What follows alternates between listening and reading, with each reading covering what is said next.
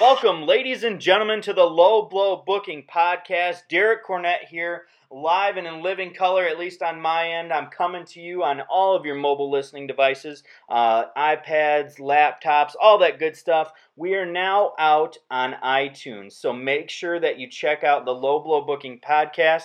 Uh, give it a hit, um, see what we're all about and uh, also give us some recommendations to other people. Uh, make sure that you give a little review. You know, it's a that's the way that these things uh, grow. That's the way that they get life is by um, separating them out there for other people to listen to and other people to get excited about. Because here at the Low Blow Booking Podcast, we take a look at matches, we take a look at angles, we take a look at cards, we take a look at uh, you know, we took a look at a career the other day, um, and we look at how could we make it better. I'm one of the big guys that loves pro wrestling for what it is. I know that sometimes throughout the history of the business, the product hasn't been uh, where we want it to be. However, here tonight, I'm going to be talking to a very good uh, friend of mine, Jeff Jahelka. Did I, did I say it right?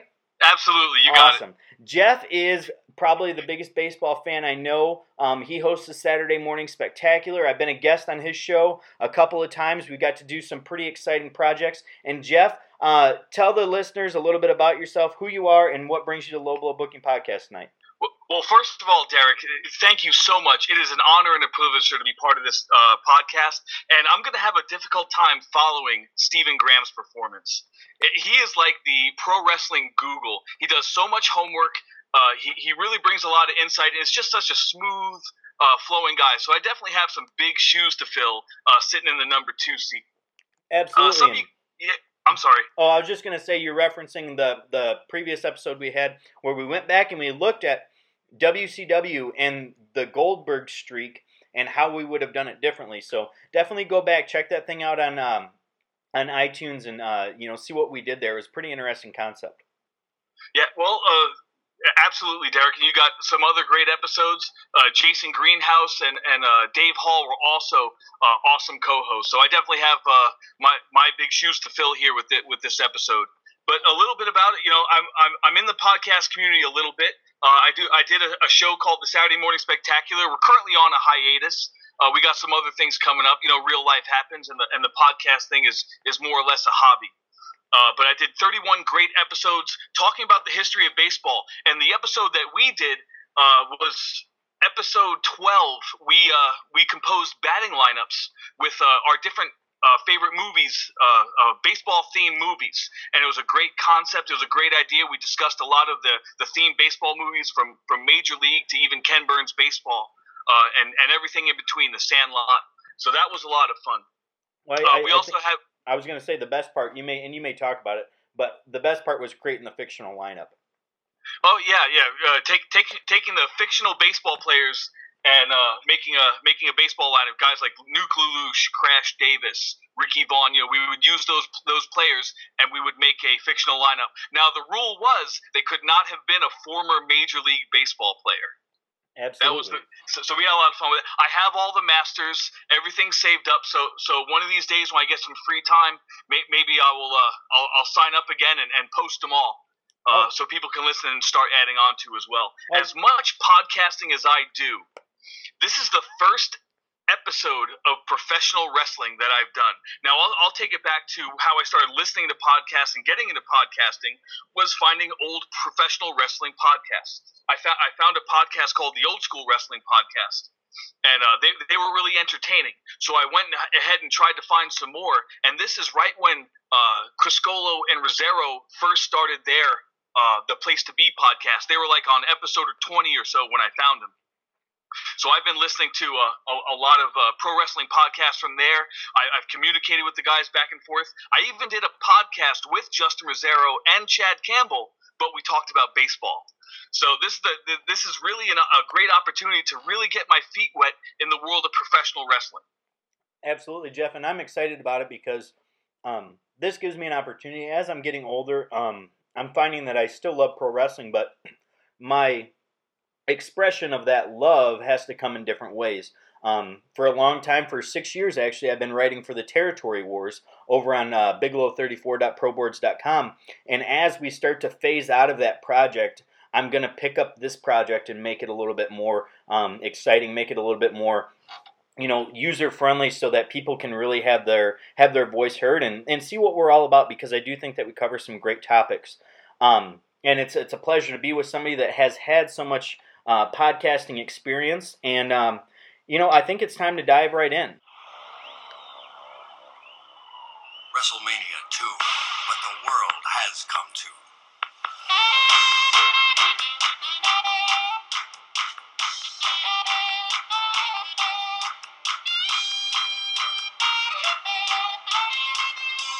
And now, Vince McMahon. Hello, everyone. Sports entertainment spectacular of all time. Welcome to WrestleMania. And of course, what we just heard there was the introduction to what would be known as the WrestleMania 2.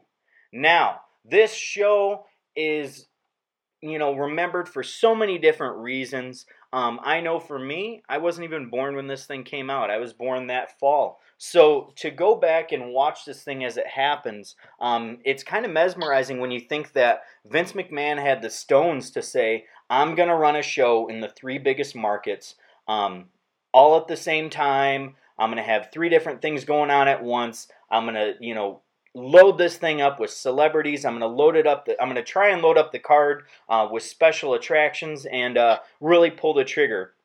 So, Jeff, tell me about 1986 in your life as a pro wrestling fan. Well, I had just jumped on ship full time, I would say, after WrestleMania in 1985.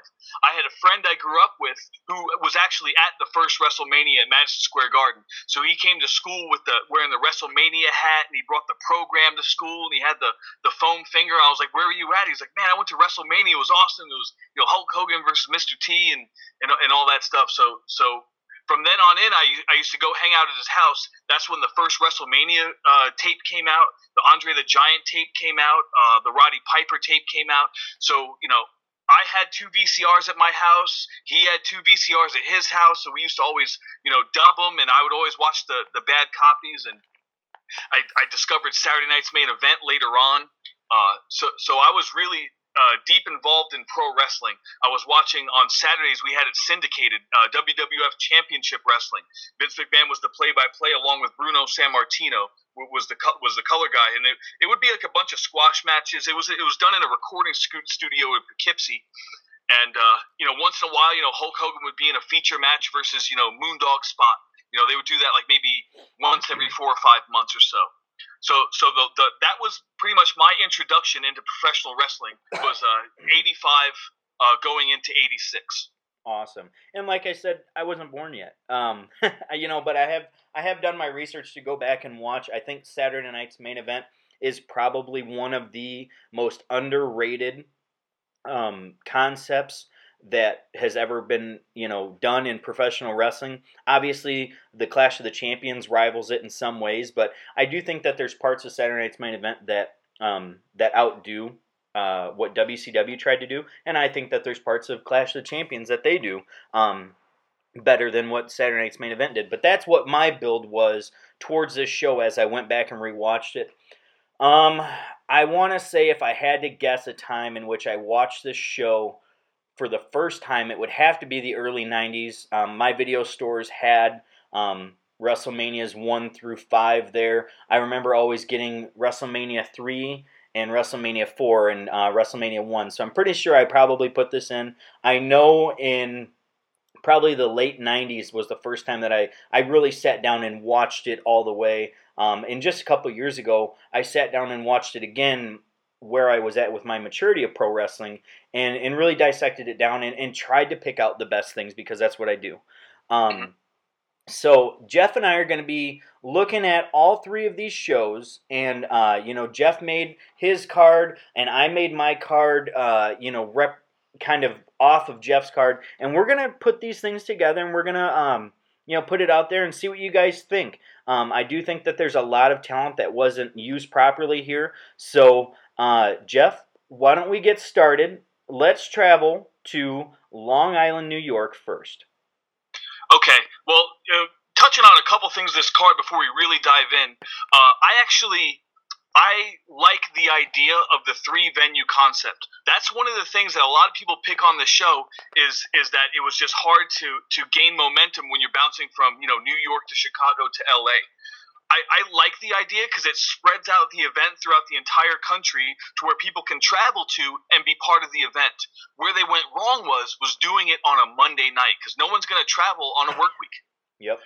So so the the first part of my event like like I'll get into it later, but the, the first part that I want to change is I went ahead and kept the three venues because I like the idea, but I'm moving it to a Saturday night so people can travel, and I'm also bumping the bell time up to 7 p.m. to give me a little bit more time to build momentum instead of trying to squeeze it in on a Monday night in two and a half hours. You know, I want to maybe extend it out to four hours so I don't have to rush any of the matches. Because if you look at WrestleMania 2, it's almost like they were trying to push the card, you know, get it over with quick. So the, the, the first six matches were probably about an hour.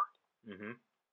So Um, I, that that's where I think a lot a, a lot of the places where they went wrong, And and, they, they spread their, their talent out too thin as far as the announce crew as well. Yeah. and and I'll address that. I, I agree with what you're saying there, and I really do like I like the three things. You know why? Because he took a fucking risk.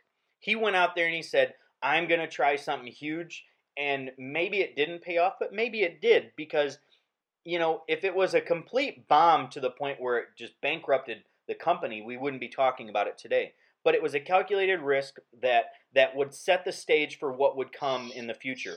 Um, whenever you do anything, you have to make a mistake.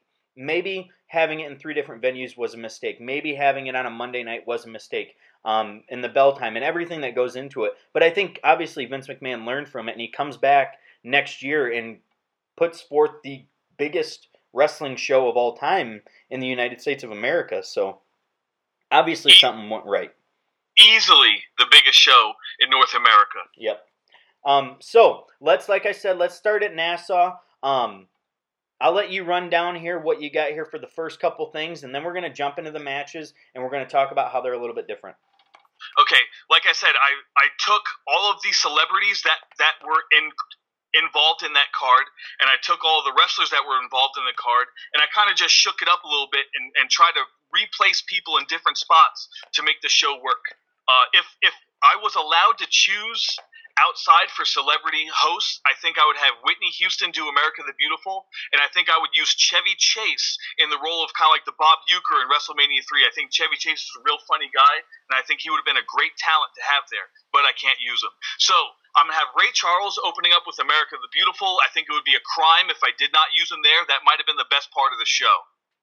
Absolutely. All right, so on commentary in New York, we're going to use Vince McMahon and Joan Rivers. Joan Rivers was originally the uh, guest ring announcer for the the T and Piper main event, and I what I want to do is I want to flip flop her and Susan St. James. I think Susan St. James. Uh, did not have quite the gift of gab that Joan Rivers has. Joan Rivers would be able to, to pick up on like maybe a lot of jokes Vince McMahon would say. I think Joan Rivers, as a guest host, she, she does a lot of homework, so she would have had backstory on these wrestlers as well.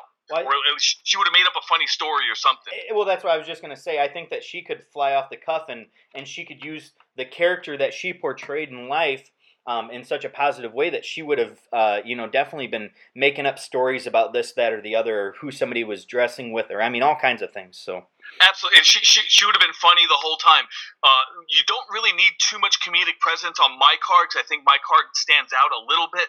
But like I said, she would be able to maybe hit the lull spots of the matches and, and, and have that have that comedic timing that she was always famous for.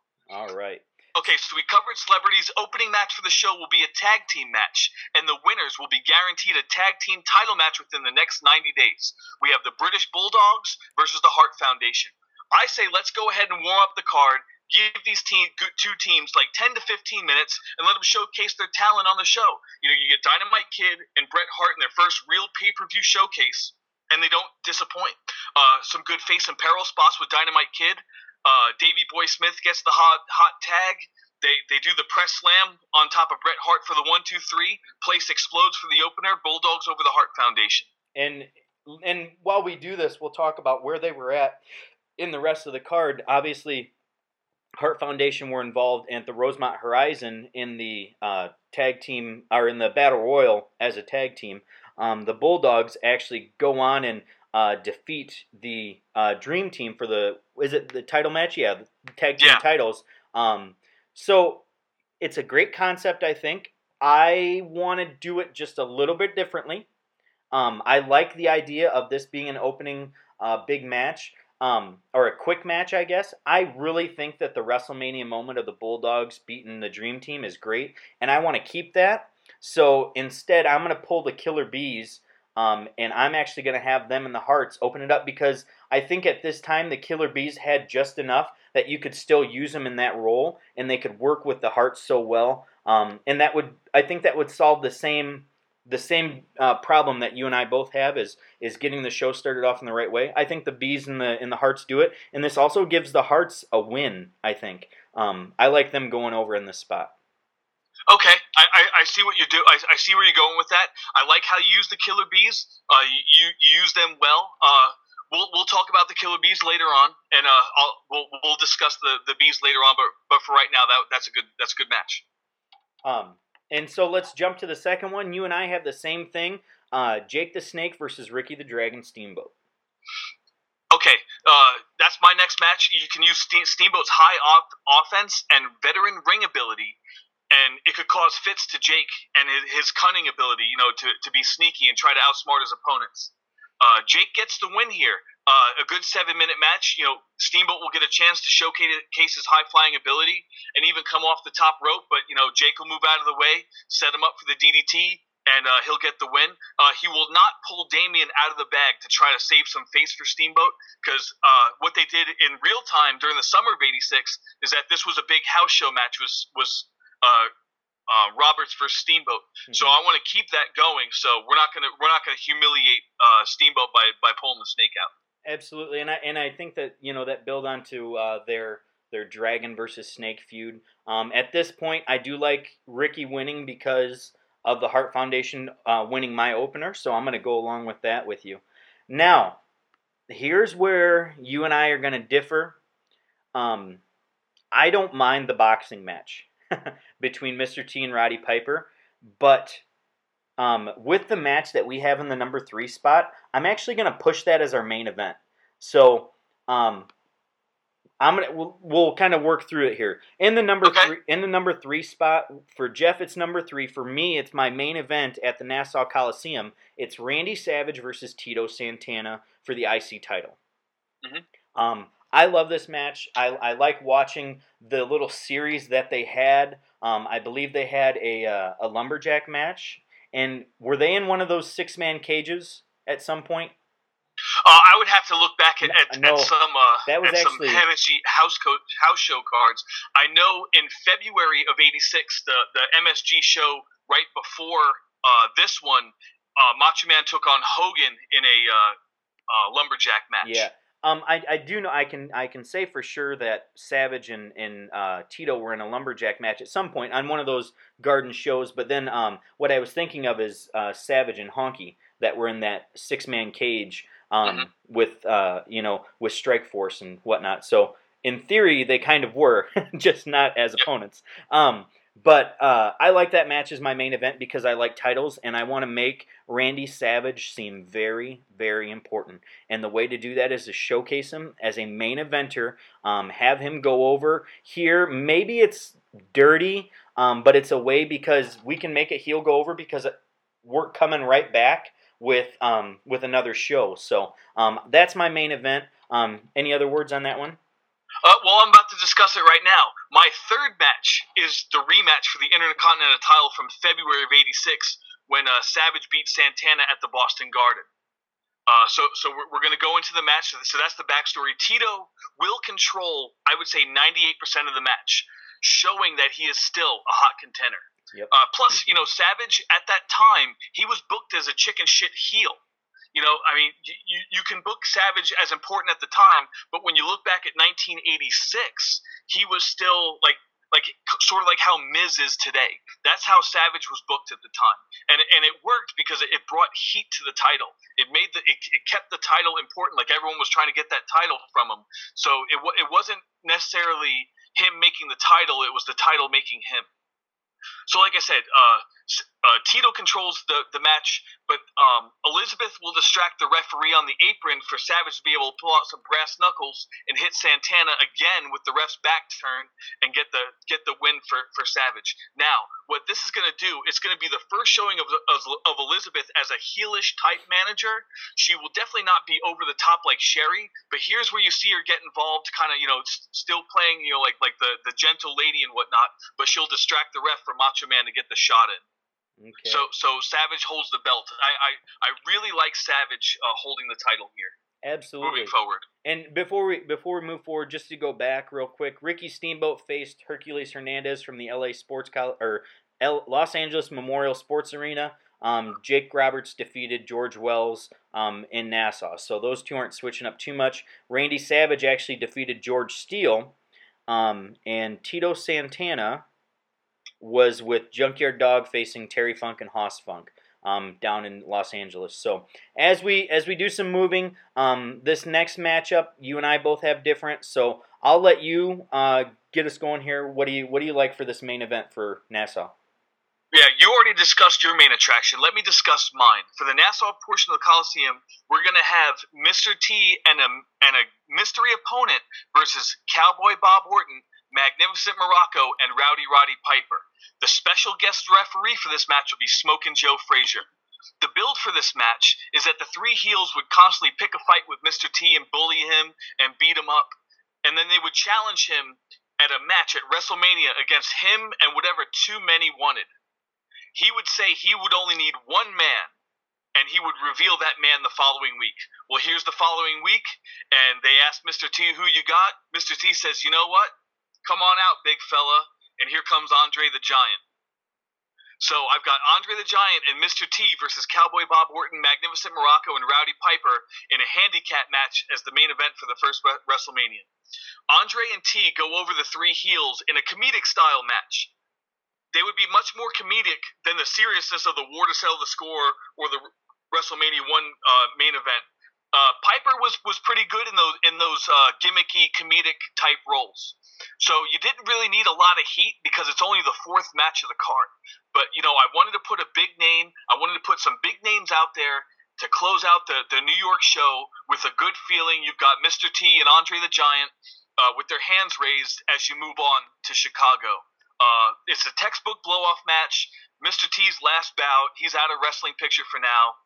Uh, him and Andre with their hands raised. That's what I had for the main attraction. And and I like that one a lot. Um, you know, at that point, um, it is fun. I'm to keep Andre where he was at. I'm to keep the boxing match there because um, I, I I just think that they're attractions, and that's what WrestleMania is really known for when it comes down to it is that attraction. So I'm gonna keep I'm gonna keep Andre where he's at. I'm gonna keep um, I'm gonna keep Mr. T and, and Roddy Piper in that spot, even if the match wasn't good. Um, mm-hmm. I still think that there was parts of it that were worth seeing.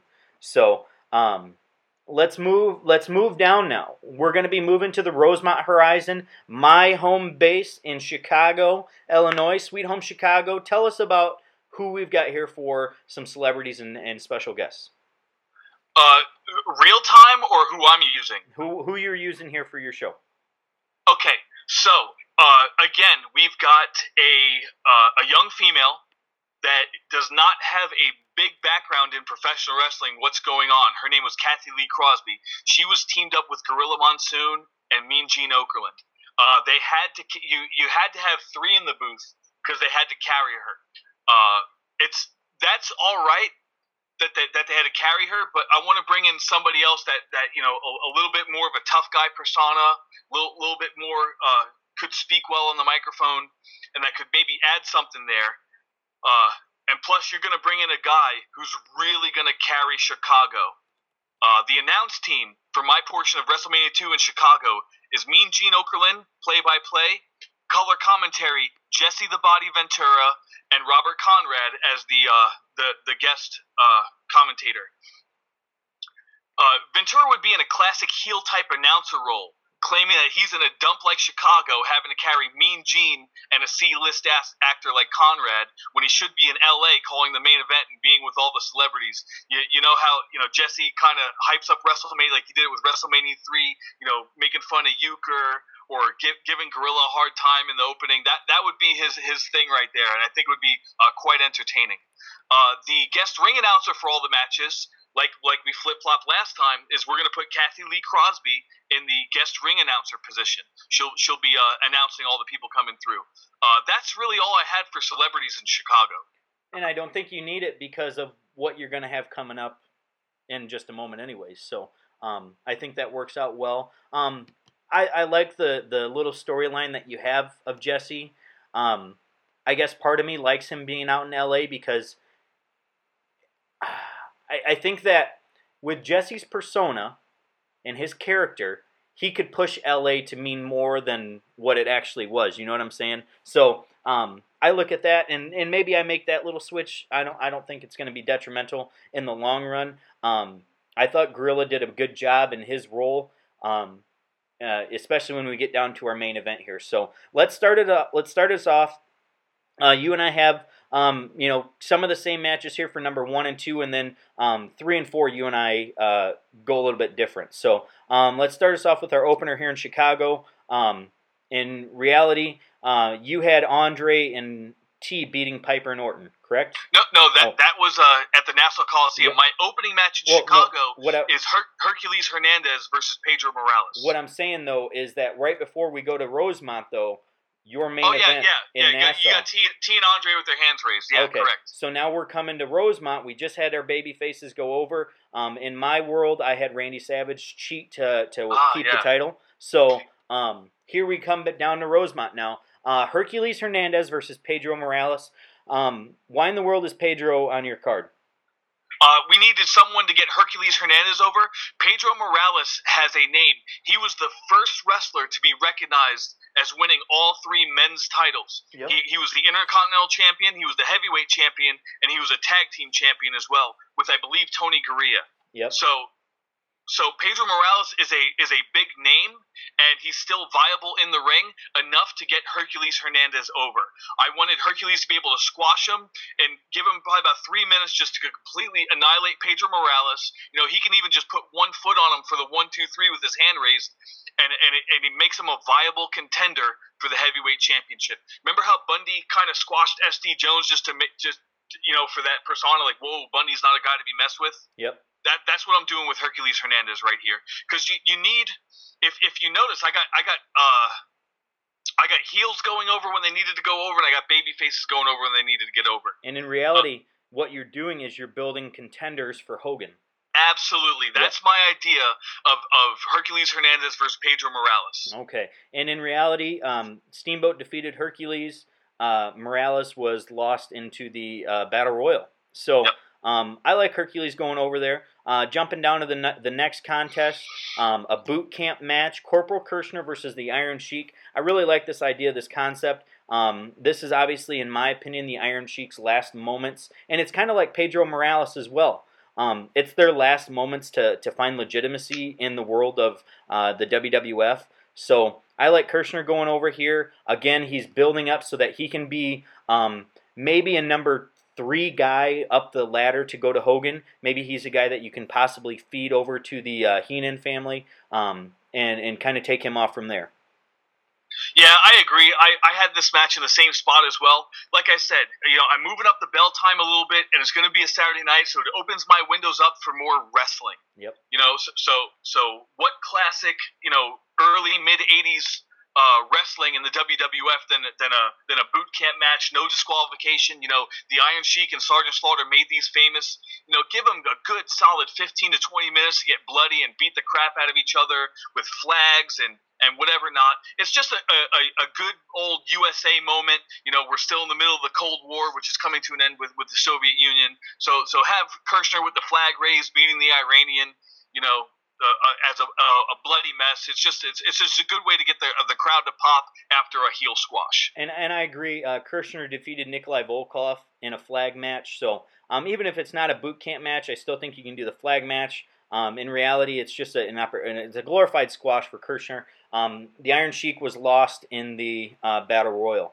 Um, now, this is again where you and I are going to dif- differ on our match order, um, primarily because of what I view um, for a title match um, and what it's supposed to be. Um, so, I, I just want to get to a point right there about the title matches. Yep. The reason why uh, I put the title matches third in the the first two cards is because the the attraction is, is you know it's the main attraction. I don't want to have the main attraction then the title match. You know, I, I you know, it, and plus they're they're secondaries to the heavyweight championship. absolutely. So so I don't even consider them like main events for WrestleMania because my main event's coming up.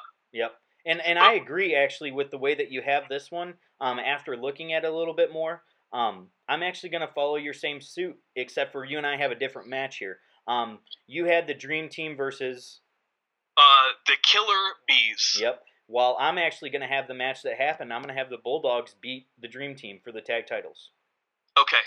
So, so like in my third uh, match of Chicago, you know, I got the Killer Bees versus the Dream Team for the World Tag Team titles. Uh, I am a big fan of the Killer Bees. Uh, I don't think they got the push they deserved. The match that everybody forgets about in WrestleMania history was the WrestleMania 3 match, the 11th match on the card was the Killer Bees versus Sheik and Volkov. Mhm. Everyone remembers that, you know, Jug, Duggan coming running down the long ramp and then, you know, beating uh, Sheik over the back with the 2x4 and everyone chanting USA. But the Killer Bees, they actually looked really good in the ring for that first three minutes. You know, a bunch of quick tags.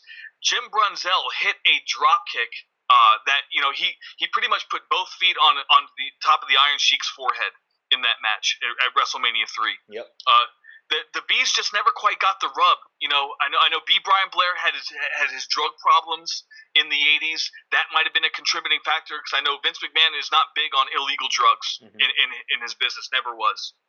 And and I agree. So- and the things that you're saying about the bees are exactly why I put them in a position to uh, open up the whole card with the Harts and, and put together a great great WrestleMania match. Yeah, yeah, yeah. I, I, I love the spot, but but like I said, the bees never got the rub. So here, my booking, I'm giving them the rub. Uh, much like the first tag team match, this is going to be a, just a classic wrestling match. Give them a, a solid 15 to 20 minutes with the bees showing off their strength as a tag team, performing great double team moves with quick tags, uh, working both Valentine and Beefcake, frustrating them to the point that they just walk out of the arena. Uh, you remember WrestleMania one? You know, uh, Piper was calling for a timeout, and him and Orndorff and Yep. and uh, and Orton walked down the ramps. Sort of like the same thing here with with Johnny V. But the the Dream Team come back. Um, they they go on a, a great fa- face and peril run with B. Brian Blair, coming close to pinning him a couple times. You know, hitting him just with those strong, powerful tag team moves. You know, their their styles definitely contrast. You, know, you got the bees with the quickness, and you got Valentine and Beefcake with the power. So so Brunzell gets the tag, showing off his stuff, putting the champs on the ropes, uh, hitting the drop kick and, and trying to pull off the win. But once the ref was distracted, Beefcake came up from behind with Brunzell and dropped a mean elbow on onto the top of Brunzell's head, flipped Valentine over, and Valentine laying unconscious gets the one two three, and the Dream Team retain, and then we'll face the Bulldogs.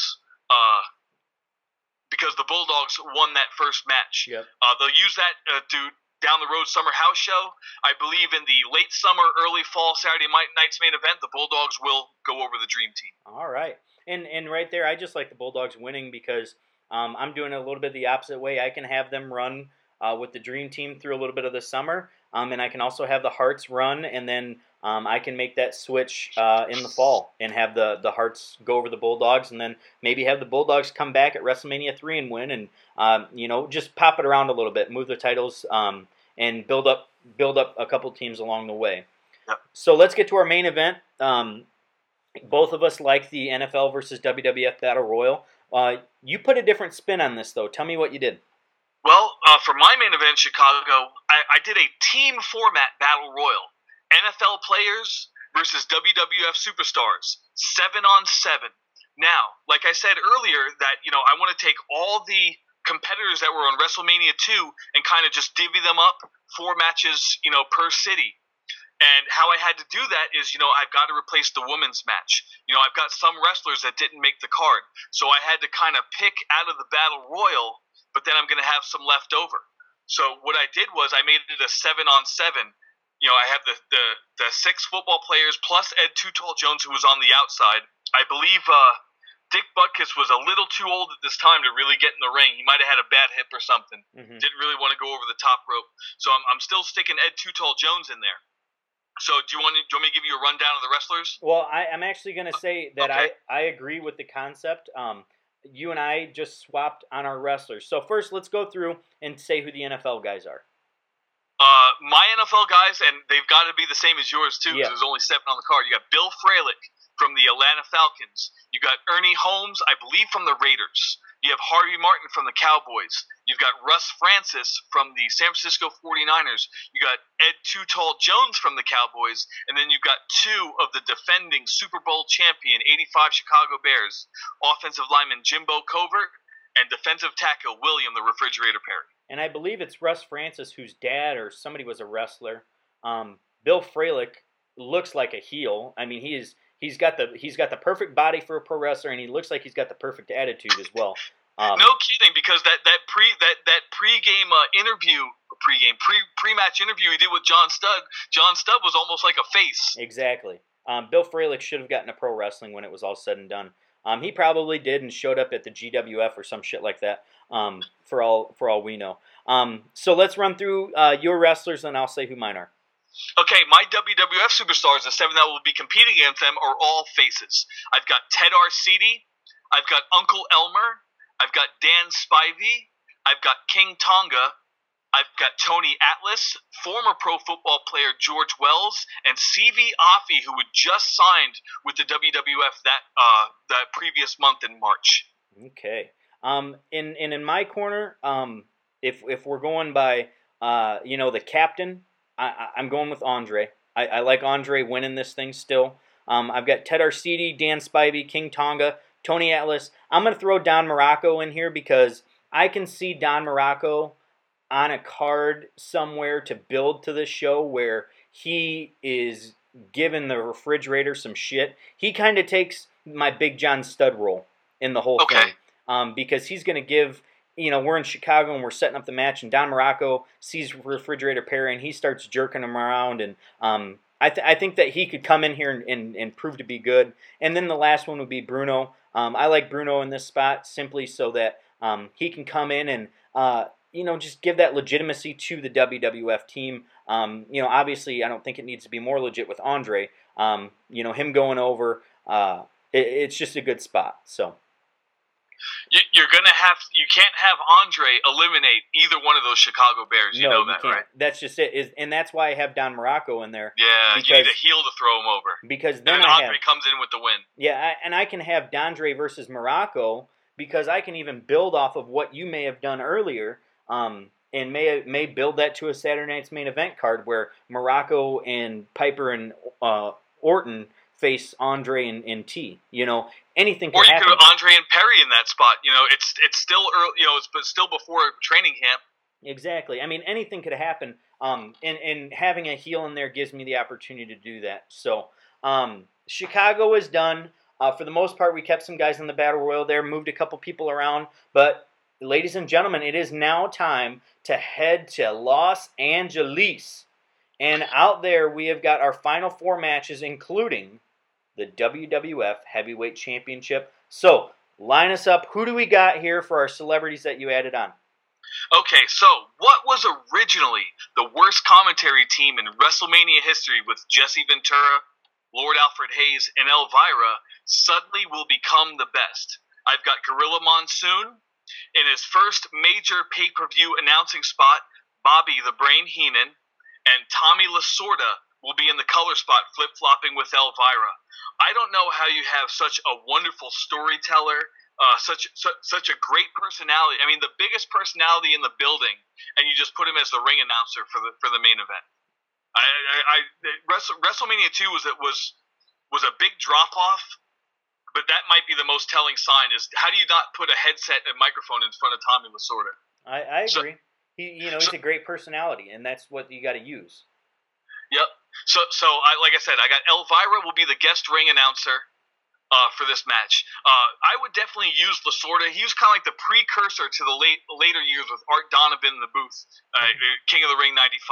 Bobby and Lasorda would have a classic back and forth ribbings with each other, with Bobby telling him about his managerial skills. You know how, how the Lakers and Raiders and Rams or Kings or whatever team he's running. Yeah. You know, Well, I think So- the, the big running joke is, you know, spring training's coming up. How much, you know, can you pay me to come and teach you how to do something?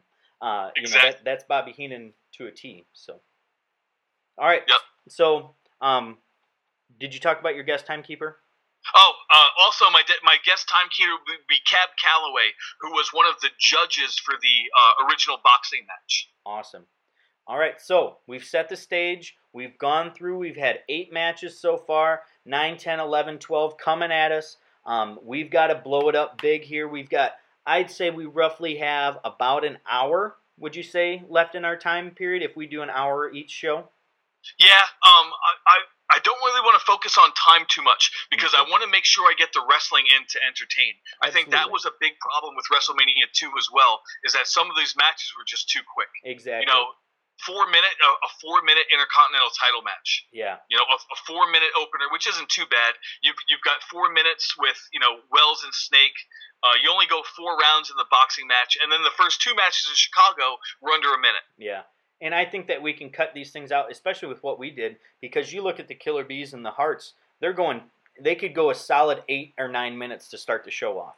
Um, and then and, and it kind of builds from there. I think in my mind, when I do a, a show like this, I'm doing a three hour show, four matches in an hour um, with some promos. I think I can work that out. Um, but I don't want to take away from the creativity of what we got going on. So let's start us off in Los Angeles. Um, you and I have the first two matches the same, and then we swap on the last two. So let's start. Tell us what our opener is. Uh, our opener will be a singles matchup. Will be Mr. Wonderful Paul Orndorff, fresh off his uh, his his uh, heel run, uh, going against Big John Studd. Uh, Orndorff would look strong here, getting good offense on Studd, using his athletic combination of speed and strength. Uh, even getting him off his feet here when he goes for a body slam, but Studd used used his leverage, dropped an elbow on the back of his neck, fell onto Orndorff for the three count. Uh, a, sort of, you know, maybe five minute quick opener uh, out in LA. Uh, Studs comes out victor- victorious, looking for a push to the top of the heavyweight division. And I like that a lot, especially as we were coming off. Um, we're coming off Andre the Giant just winning the Battle Royal.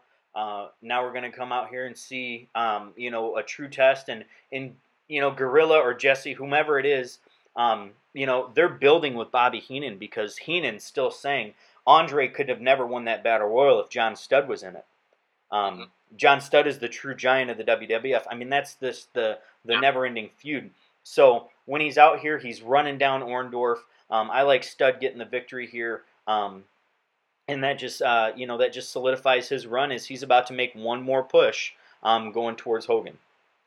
Yep. All right, now in our second match, Junkyard Dog versus Terrible Terry Funk in a dog collar match. Real quick before we jump to that, um, Orndorff uh, in the original show, he was with uh, he fought Muraco uh, to a double countout back in Nassau, and then uh, Big John Studd was obviously in the Battle Royal. Now we come to Junkyard Dog versus Terry Funk. These two actually um, wrestled at this show in tag team contest as uh, Terry and Hoss uh, defeated um, Junkyard Dog and Tito. So we're going to take away some of the, the other parts of that. Junkyard Dog versus Terry Funk dog collar match. Um, what do you what do you like in this contest? Uh, definitely a stiff and bloody match, similar to the dog collar match of Valentine and Piper in Starcade '83.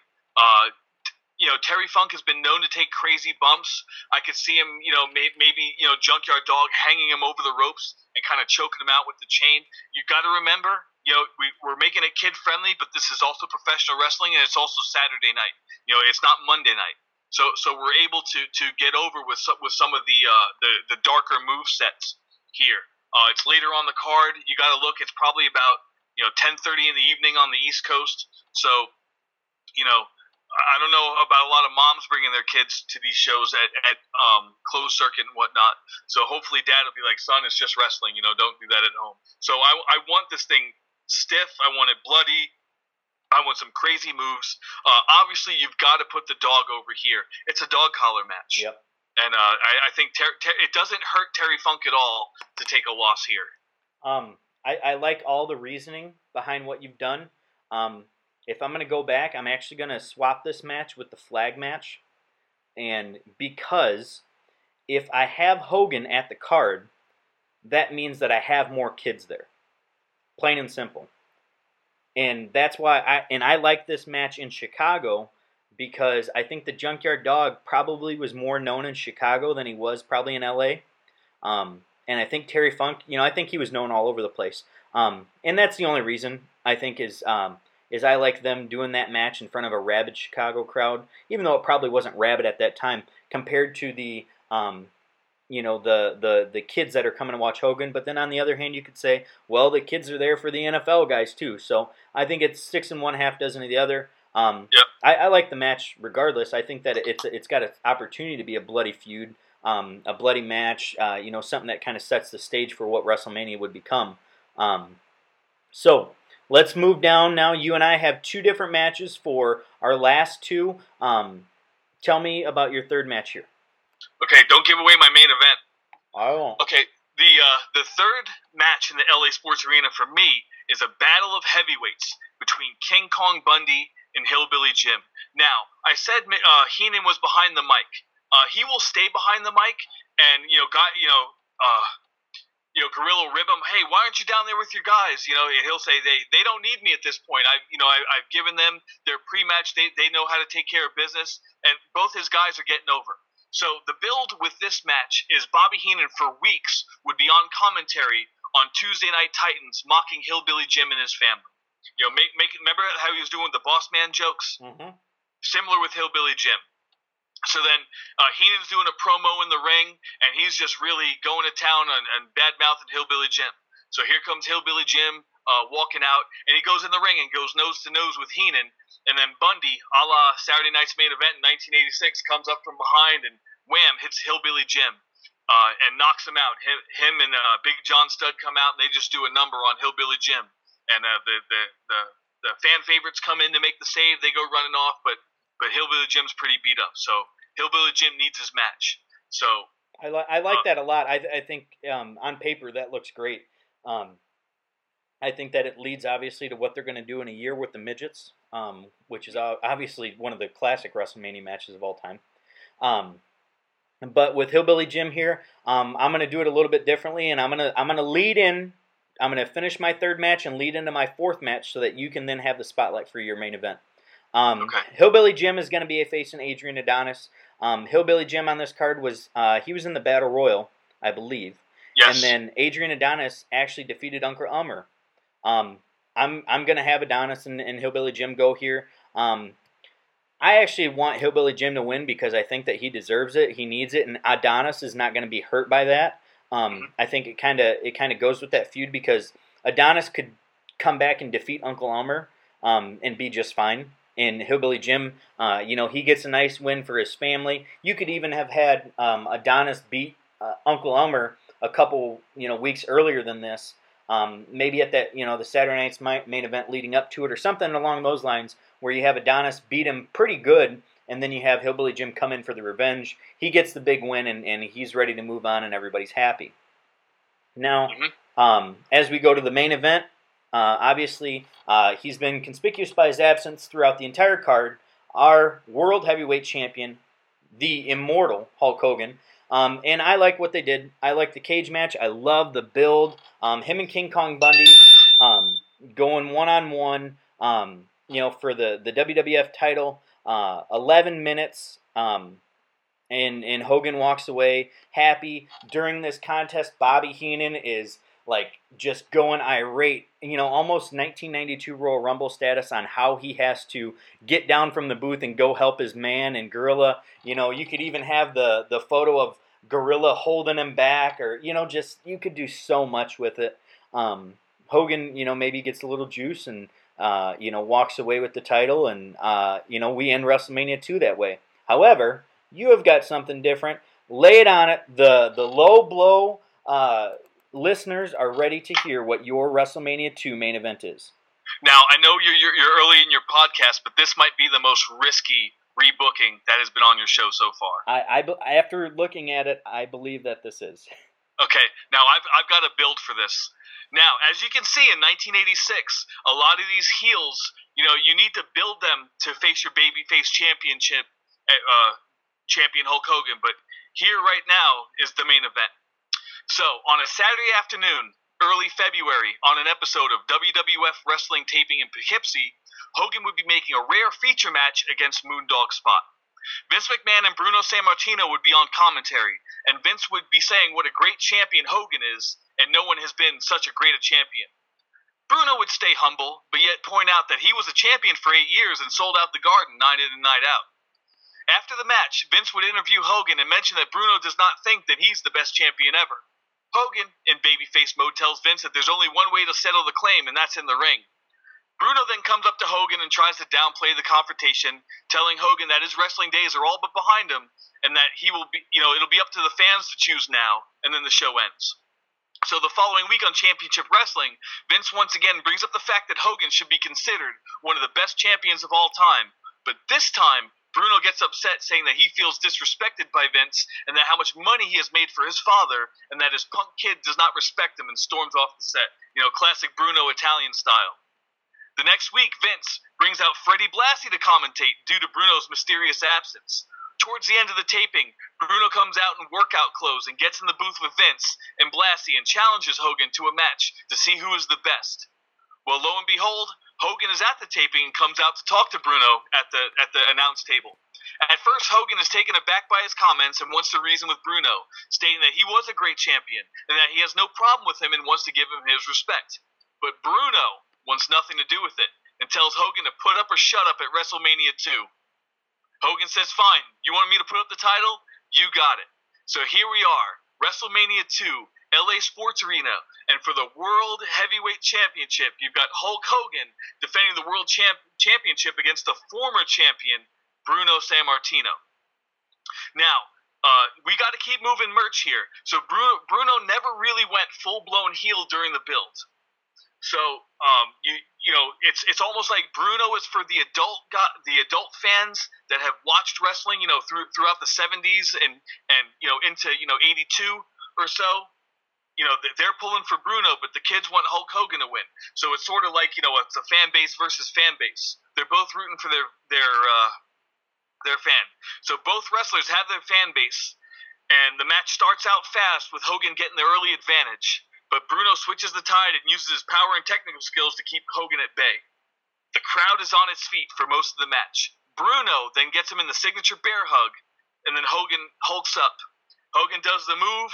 He gives him the big foot, goes to drop the leg, but Bruno moves out of the way and rolls up Hogan for the one, two, three. And Bruno Sammartino gets his WrestleMania moment as the new heavyweight champion of the world, and the wrestling world goes crazy.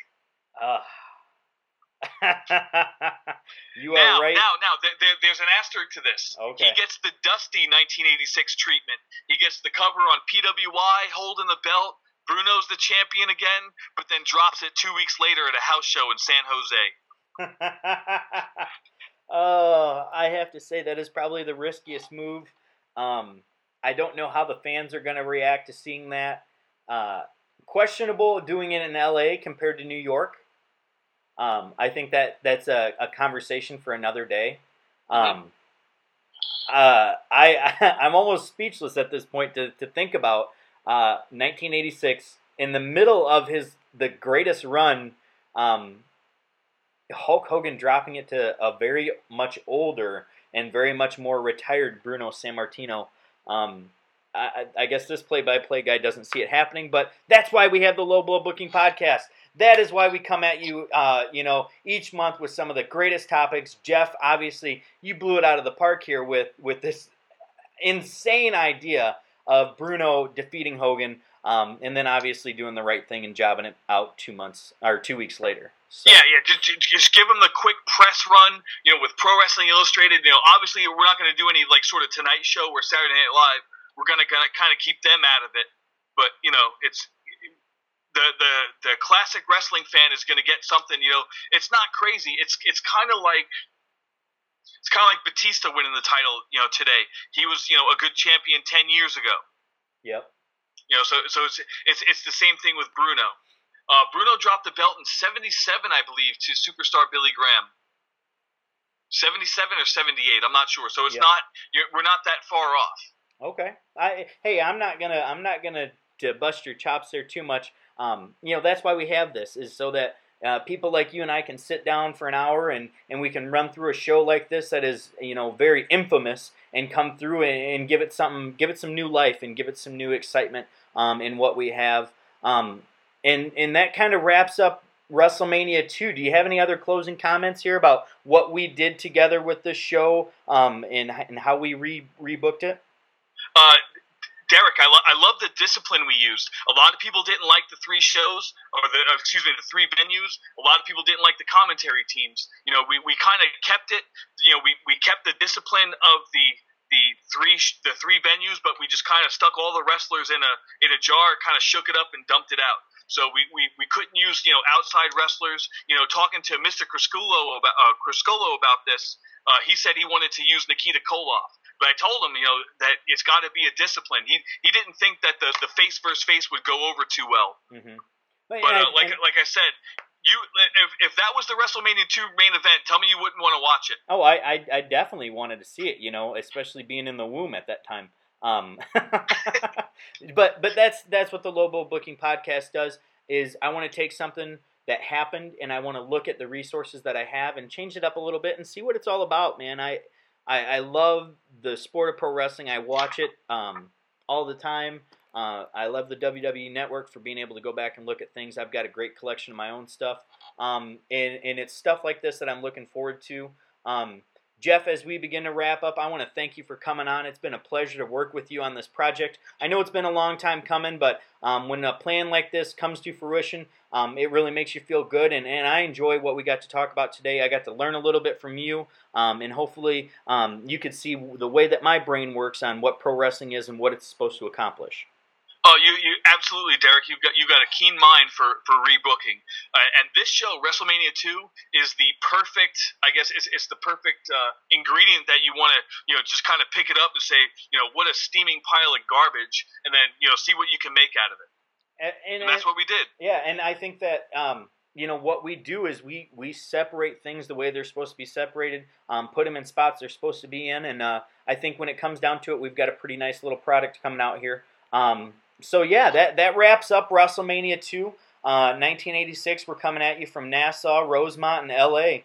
Um, it, it, it's a great event. Uh, you know, something that you and I put together. Um, obviously, a little bit different. So go back, listen to some of the differences. Uh, let us know what you think. Um, again, check this thing out on Podbean. Uh, check it out on iTunes. Give it a share. Give it a tweet. Give it a uh, you know a, a good review if you want to, or let me know what we need to change, what we need to make better. Um, Jeff, before we wrap up, I just want to put it out there. Myself and Dave Hall are going to be back in the Low Blow Booking podcast, and we're going to be talking about the 1988 Royal Rumble, and we are going to change it to a three-hour full-on pay-per-view, um, and and we're going to be putting that thing into a 30-man actual Royal Rumble.